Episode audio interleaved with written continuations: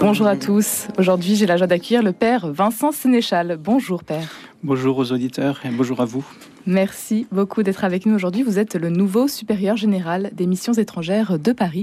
Vous succédez au Père Gilles Rétinger, ordonné évêque auxiliaire de Strasbourg en juillet dernier. Alors c'est une mission d'un an qui vous a été confiée. Dites-nous pour commencer, euh, Père Sénéchal, comment l'avez-vous accueilli ? Mais écoutez, c'est, c'est fut une surprise, évidemment, euh, parce que ben, la nomination de notre supérieur comme évêque euh, nous a tous euh, pris de court. Nous sommes des, des prêtres euh, missionnaires euh, en Asie, dans l'océan Indien, et que le, le Saint-Père euh, prenne l'un de nous pour être euh, évêque en France nous, nous a surpris. Et donc, euh, ben, en même temps, j'étais le, le vicaire général, donc j'étais le, le second, le bras droit. Depuis cinq ans. Depuis cinq ans, donc euh, j'avais été quand même euh, préparé notre société. Euh, prévoit la continuité. Et donc, il était prévu que si le supérieur général venait à faire défaut, le, le vicaire général prenait le relais. Une mission pour un an, en, en attendant donc la nouvelle Assemblée générale qui a lieu en deux mille vingt-deux. Alors, nous, nous marchons par mandat. Nous avons des assemblées générales tous les six ans. Nous faisons le point, nous réfléchissons ensemble. C'est un très beau moment ecclésial. Et euh, donc, à ce moment-là, dans un an, nous aurons, nous ferons le point sur la, la vie de, de notre société. Et nous élirons probablement un, un, enfin, une nouvelle équipe, oui. Père Sénéchal, dites-nous, qu'est-ce que ce sont les M E P, les Missions étrangères de Paris ? Mais c'est une société missionnaire, donc euh, nous envoyons des missionnaires depuis euh, trois cent soixante ans dans l'Asie, l'océan Indien. Alors, il y a des prêtres, il y a aussi beaucoup de jeunes volontaires qui, qui sont envoyés... Euh, Alors avant Covid, c'était à peu près cent quarante à cent cinquante par an, euh, jeunes volontaires euh, entre vingt et un et trente-cinq ans. Et, et puis, euh, ils vont euh, vivre la mission temporairement avec des prêtres qui, eux, sont envoyés à vie euh, depuis donc euh, de, de nombreux siècles euh, dans, dans ces pays. Alors, quatorze pays, entre le Japon et Madagascar. Combien de missionnaires euh, aujourd'hui ? Combien de prêtres, donc, missionnaires ? Alors, nous euh, sommes cent soixante. cent soixante dans la société.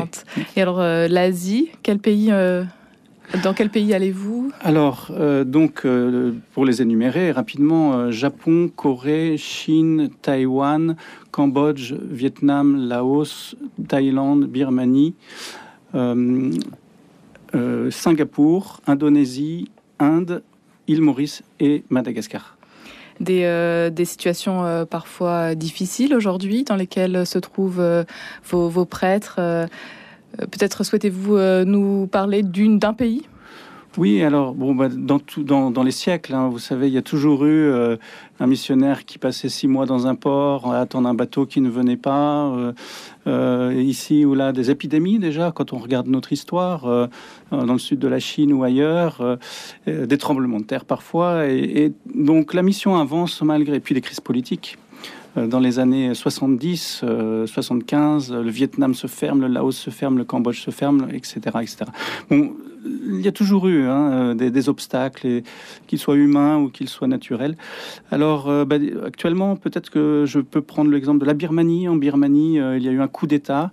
Euh, le pays s'était réouvert avec euh, Aung San Suu Kyi et, et, et donc là il y a un coup d'État et puis la situation Covid il y a deux mois euh, vraiment le pays était vraiment euh, en difficulté avec une course à l'oxygène, des gens qui étaient euh, euh, qui, qui étaient sur des nattes dehors euh, mourants, et cetera.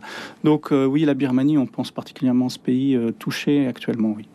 cent soixante missionnaires donc sur le terrain en Asie pour annoncer la bonne nouvelle dans les pays principalement donc euh, alors bouddhistes, bouddhiste, taoïstes, ouais. euh, euh, confucianistes, euh, animistes. Euh, on, on y pense trop peu, mais euh, le socle de, de, de beaucoup de, de, de, de, de, de le socle religieux de, de très très nombreux pays, peut-être même encore aussi en France. Hein, c'est, c'est l'animisme. L'animisme, c'est le, alors les spécialistes décriront ça comme le culte des ancêtres ou, ou le culte des esprits, mais, mais euh, la, le fait de penser que, que, que le, y a un, un esprit euh, de la nature, enfin de, de l'arbre, de l'eau, des, des voilà. Et ça c'est un socle que l'on trouve en, en Asie. Alors ce, ce, ce, ce, ce, ce socle animiste a été intégré euh, dans, dans le bouddhisme, dans l'hindouisme en Inde, euh, et dans, dans les différentes religions, oui, en, y compris au Japon. Père Vincent Sénéchal, vous-même, vous êtes parti en mission au Cambodge pendant près de dix ans. C'était de deux mille sept à deux mille seize. Racontez-nous un peu comment est née euh, votre vocation et puis pourquoi vous avez choisi de devenir prêtre missionnaire pour les Missions étrangères de Paris. Bah, écoutez, le, la mission... Euh, Ça, c'est, on ne sait plus trop ce qu'est la mission aujourd'hui, parce que quand on en parle, vous savez, il y a les missions diplomatiques, les missions parlementaires, il y a, il y a, il y a la mission en entreprise, et cetera, et cetera. Mission militaire, mission accomplie, comme on dit. Et donc, euh, on a tendance à plus trop savoir ce qu'est la mission. Alors, euh, je dirais que, euh, eh bien, le, le terme mission, il est très simple, c'est on fait quelque chose pour quelqu'un. On veut quelque chose pour quelqu'un. Voilà, vous recevez une mission. Et donc, euh, eh bien, c'est, c'est un appel. Et donc, personnellement, ben, j'ai, j'ai euh, senti d'abord un appel à devenir prêtre. J'avais dix-sept ans, j'étais jeune, j'étais dans l'année du bac et je me posais vraiment la question de ce que j'allais faire de ma vie. Et, euh, et puis, cet appel, clairement, euh, il était à, à devenir, à me consacrer à Dieu. Voilà. Alors ça, ça a pris euh, différentes euh, formes parce que je, je, je suis du Mans et la, la belle abbaye de Solesmes.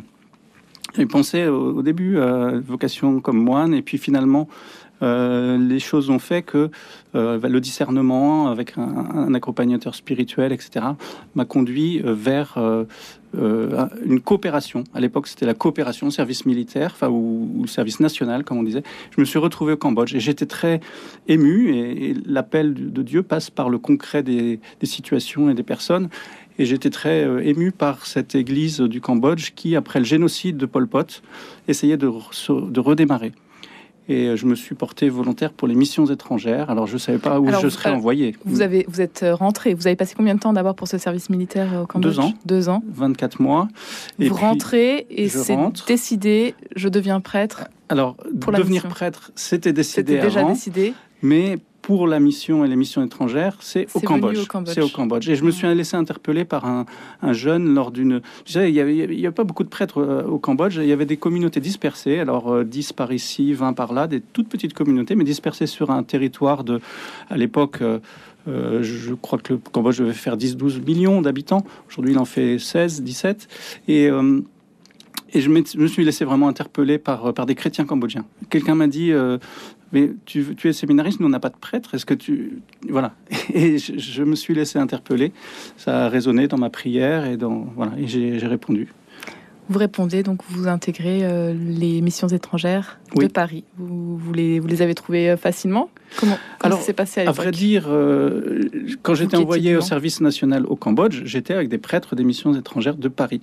Et puis, tout petit, euh, dans le diocèse du Mans a, avait un, un saint martyr des missions étrangères, dont je connaissais la figure. Euh, et donc, euh, je connaissais déjà un petit peu, puis j'avais un peu lu. Et puis, c'est surtout la situation concrète du Cambodge qui m'a interpellé, si vous voulez.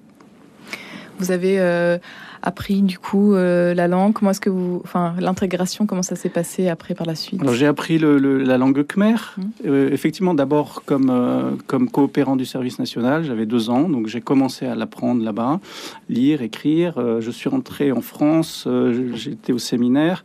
Et je ne savais pas dans quel pays je, je, je serais envoyé. Et je, j'ai voulu laisser mes, mes responsables libres. Donc, euh, parce que le, le directeur des langues O, Alain Daniel, à l'époque, euh, m'avait dit « Oh, mais tu pourrais euh, étudier aux langues O, euh, on, on, on serait très heureux d'avoir... » Et, et euh, il me disait je, « Je te fais inscrire directement euh, en maîtrise. » Et, et euh, j'avais, j'avais, je m'étais dit « Non, si je me mets à, à faire du khmer au séminaire en parallèle des études, euh, je vais un peu... » forcer la main à mes supérieurs. Donc, euh, j'avais refusé. Mais quand j'ai été envoyé au Cambodge, euh, ensuite, j'ai repris la, les études de la langue. Donc, euh, quand on devient euh, prêtre pour les missions étrangères de Paris, on ne choisit pas la destination à la... où on est envoyé. Non, ben, Alors, ça, ça c'est je... un, un signe très fort. Ça, je pense que c'est vraiment quelque chose de très constitutif de ce qu'est la mission, puisque Si, si on pense la mission, c'est euh, faire quelque chose pour quelqu'un, eh bien, euh, le, la, la figure missionnaire par excellence, c'est Jésus lui-même, l'envoyé du Père, comme on dit. Et donc, euh, quand vous êtes envoyé, vous choisissez pas votre mission. Et j'ai été très heureux, d'ailleurs, parce que euh, si vous choisissez votre pays, euh, si, enfin, c'est, c'est vous qui, qui, qui, qui, qui avez la main. Non, euh, quand on est missionnaire, on a cette disponibilité de, de recevoir sa mission. Donc quelques années plus tard, vous retournez au Cambodge en tant que prêtre. Comment se passe votre mission euh, là-bas ? Quel, quel, En quoi consiste-t-elle ?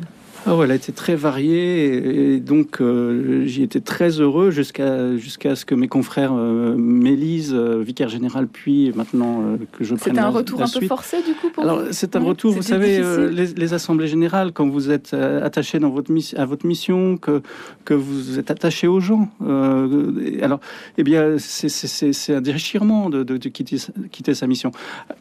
Pour ce qui me concerne, ben, après les trois ans de langue, puisqu'on commence par trois ans de langue, où on reçoit rien euh, en, de, comme, euh, comme mission euh, de l'évêque tout de suite, on, on commence par trois ans de langue. Donc vous êtes aux côtés d'un autre prêtre ? Alors je de, suis de... dans la paroisse euh, principale de Phnom Penh, la, la capitale du Cambodge.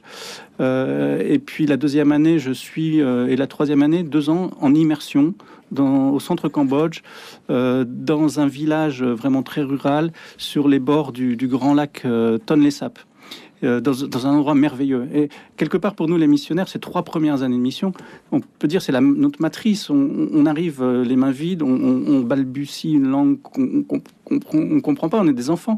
Et puis, on apprend cette langue, et au fur et à mesure, Et on, on change d'identité en quelque sorte. On, on est au pays, et, et j'ai entendu des missionnaires. Moi, je suis né à T'yomnaum, moi, je suis né à, à Kedol, c'est-à-dire des endroits où on a appris la langue. Et moi, je suis né à Maniou, c'est-à-dire un village au milieu des rizières où euh, je, je vivais avec les gens.